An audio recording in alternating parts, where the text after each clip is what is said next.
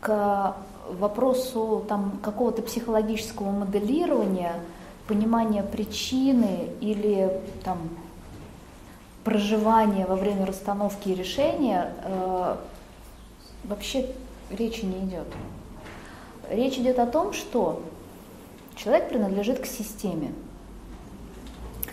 Чаще всего в контексте э, нашей терапии в этом вечере это либо семейная система, либо профессиональная система, э, либо э, система народов, если человек принадлежит э, каким-то великим народам, которые были гонимы, что часто отпечатывается в системе семьи.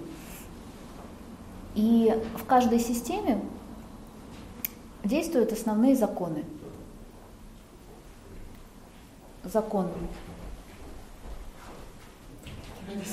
принадлежности, закон иерархии и закон баланса. Закон принадлежности говорит о том, что любой человек, который пришел в систему, принадлежит к ней в равной степени, как и все остальные. Никто не может его оттуда исключить до тех пор, пока он не ставит под вопрос существование системы. Второй закон говорит о том, что первый человек, который пришел в систему, имеет преимущество перед всеми остальными.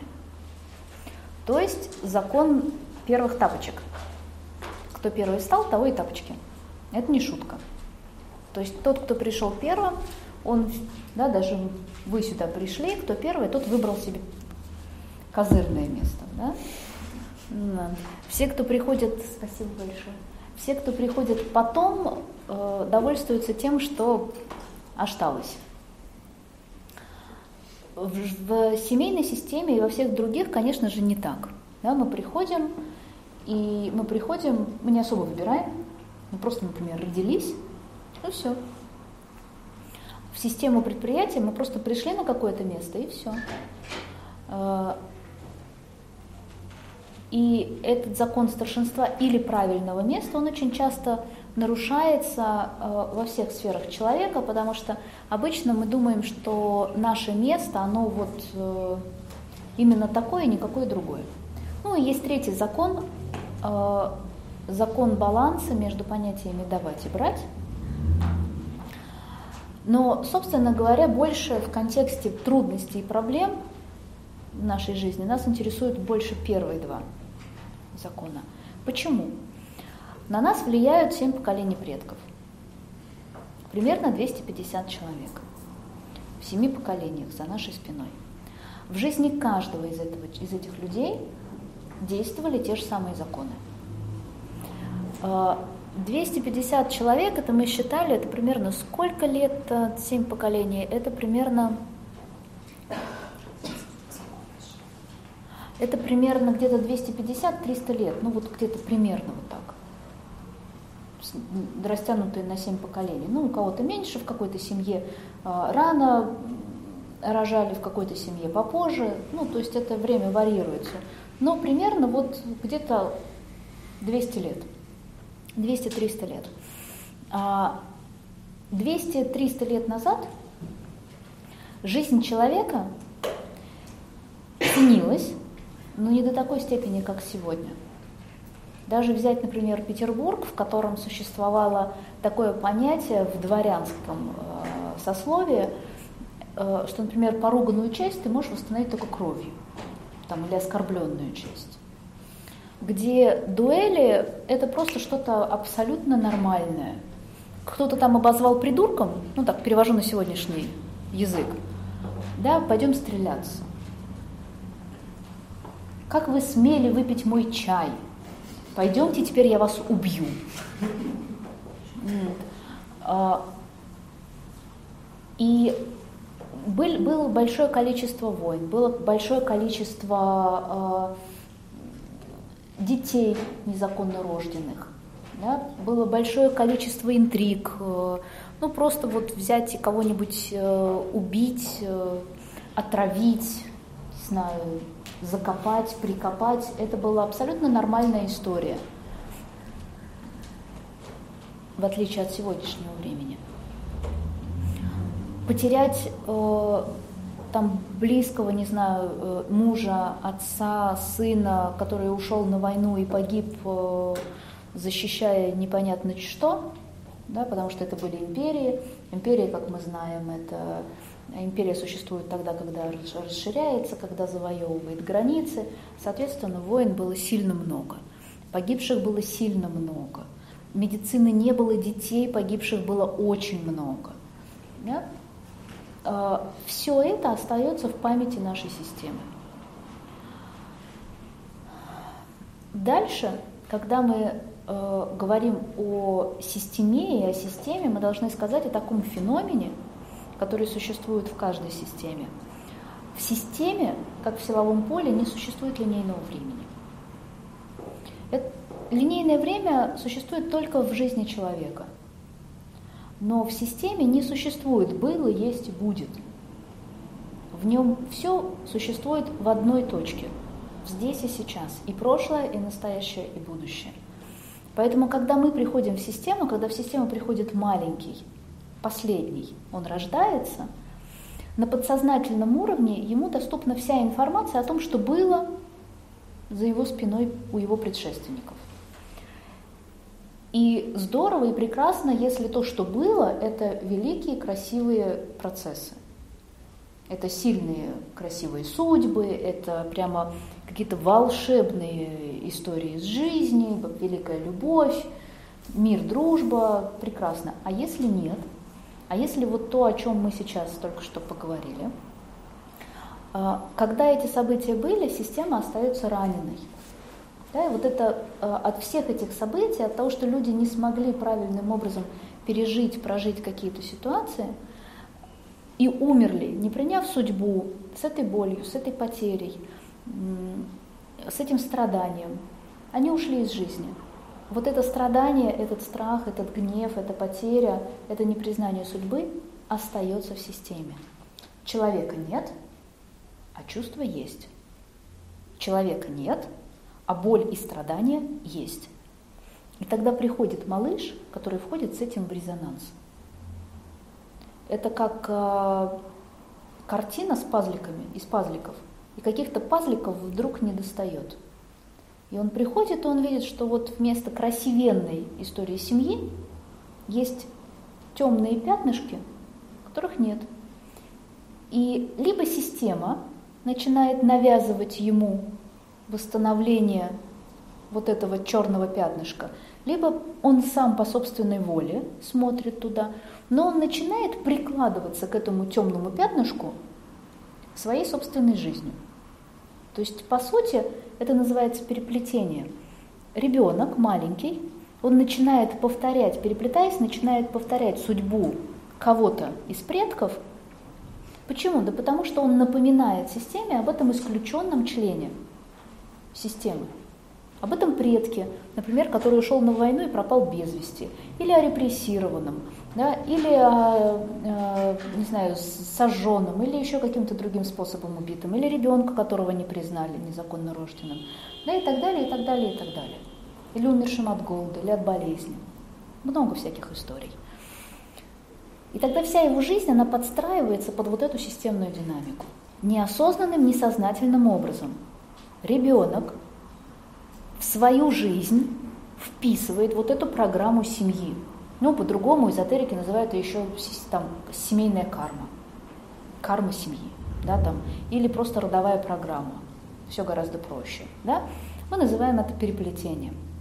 А, когда он пытается как бы напомнить системе о том предке, который был потерян, о том предке, который был исключен. И в зависимости от того, кто это, на то и похожи его события в жизни. Он притягивает очень похожие вещи. Да, вот почему там в тюрьмах сидят э, неотъявленные негодяи в большей степени, а те, кто не могут сопротивляться системной динамикой, динамике. Э, то же самое можно сказать про алкоголиков, про наркоманов, про э, убийц, про самоубийц, про самоубийц, про жертв и так далее, и так далее, и так далее. То есть чаще всего это повторение тех событий, которые когда-либо уже были. Что делает расстановка? Расстановка путем этой работы переписывает эту информацию. Поскольку мы знаем этот феномен, где нету прошлого, настоящего и будущего, все есть здесь. Тогда приходит сюда человек и заявляет о своей проблеме. Здесь открывается информация. Информация, энергия о всем том, что происходило в его системной, э, в системе семьи. Дальше мы находим ту причину, по которой у него есть сегодня эта трудность. И специально обученный человек э, путем определенных манипуляций да, восстанавливает те законы, которые были нарушены когда-то, для того, чтобы, э, ну, по сути, вернуть всех исключенных в систему. То есть для того, чтобы вставить все пазлики в картину. И тогда на следующее утро, когда ребенок открывает глаза, он видит мир тем же самым, которым он видел, по той же самой схеме, за исключением одного. Все пазлики на месте – и своим сердцем на бессознательном уровне он об этом знает. И ему больше не надо коверкать и калечить свою жизнь, попадая в какие-то негативные ситуации, э, попадая в ситуации, которые приносят ему страдания. Понимаешь? Э, то есть это, это получается не за счет того, что он что-то понял. Я уверяю тебя, 99% людей, присутствующих на, на расстановках движения души, не понимают, что здесь происходит. Это я себя в один процент занесла. Реально не понимают. Это невозможно. Движение души просто так, вот э, интеллектуально понять невозможно. Возможно понять сердцем. И более-менее понятно, когда какая-то работа происходит на уровне э, ребенка со своими родителями или с братьями и сестрами или с предыдущими партнерами. То есть то, что вот принадлежит его жизни. Все, что касается жизни выше, это не то, что он может понять, не то, что он может, э, да, поняв что-то изменить. Это происходит само собой. Это феномен расстановок. Ты ничего не можешь сделать, ты просто здесь присутствуешь и делаешь, делает специально обученный человек. Но потом вся эта новая информация переписанная, она, она как бы встраивается в твою жизнь. И когда ты видишь, что картина полностью со всеми пазликами, не нужно больше страдать. Ты можешь продолжать свою эволюцию и теперь работать над собой. Да, это не значит, что завтрашнего дня в твоей жизни не будет никаких трудностей. Мы же здоровые люди, да, адекватные, понимаем, что трудности, они как были, так и есть, это часть жизни. Но если раньше, например, ты работал с гневом, я не знаю, со страхом или еще с чем-нибудь, или у тебя была какая-то одержимость, или была какая-то болезнь, или была какая-то невозможность, то теперь как пробку вы выдернули, и энергия туда пошла. И теперь это тебе удастся. Да, это будет приносить новые уроки. Это просто это, другой уровень. Первый уровень пройден, начался другой, но движение пошло. Я ответила на твой вопрос? Даже на парочку последующих. Да, Маша. Словом, если представить, что человек без ноги жил, да, и тут ему отрастили ногу. Он уже всю жизнь ходил без ноги, он уже весь кривой косой и привык, что ему не надо ею пользоваться. То есть с этой точки зрения получается, что может быть проблема, как существовавшая, она устранена, но человек привыкший, приспособившийся жить, а, так и будет жить дальше без изменений. Если ему не дано отрастить ногу, она у него не вырастет. Понимаете, расстановки – это не про то, чтобы отрастить ногу. Есть вещи, которые мы не можем сделать. Например, отрастить ногу. Да? А, есть э, судьбы, где, например, женщина больше никогда не встретит мужчину. Она встретила ее однажды, там родила ребенка, они разошлись, и вот там какое-то какое-то время она живет одна. Она больше никогда не встретит его.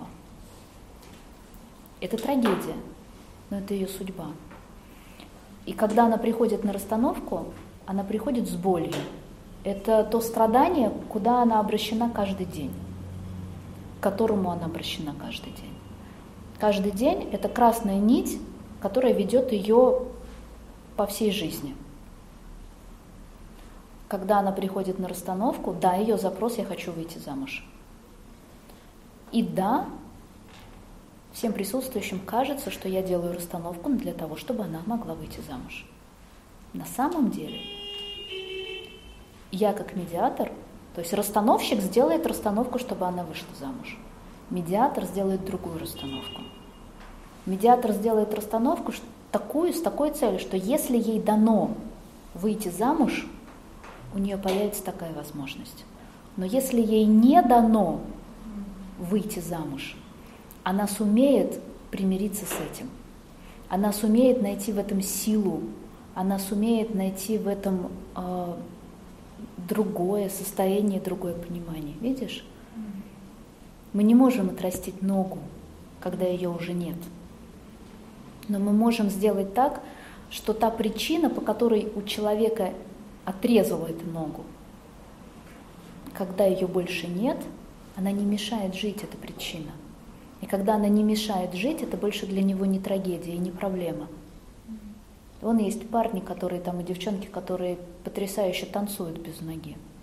Это перестало быть проблемой.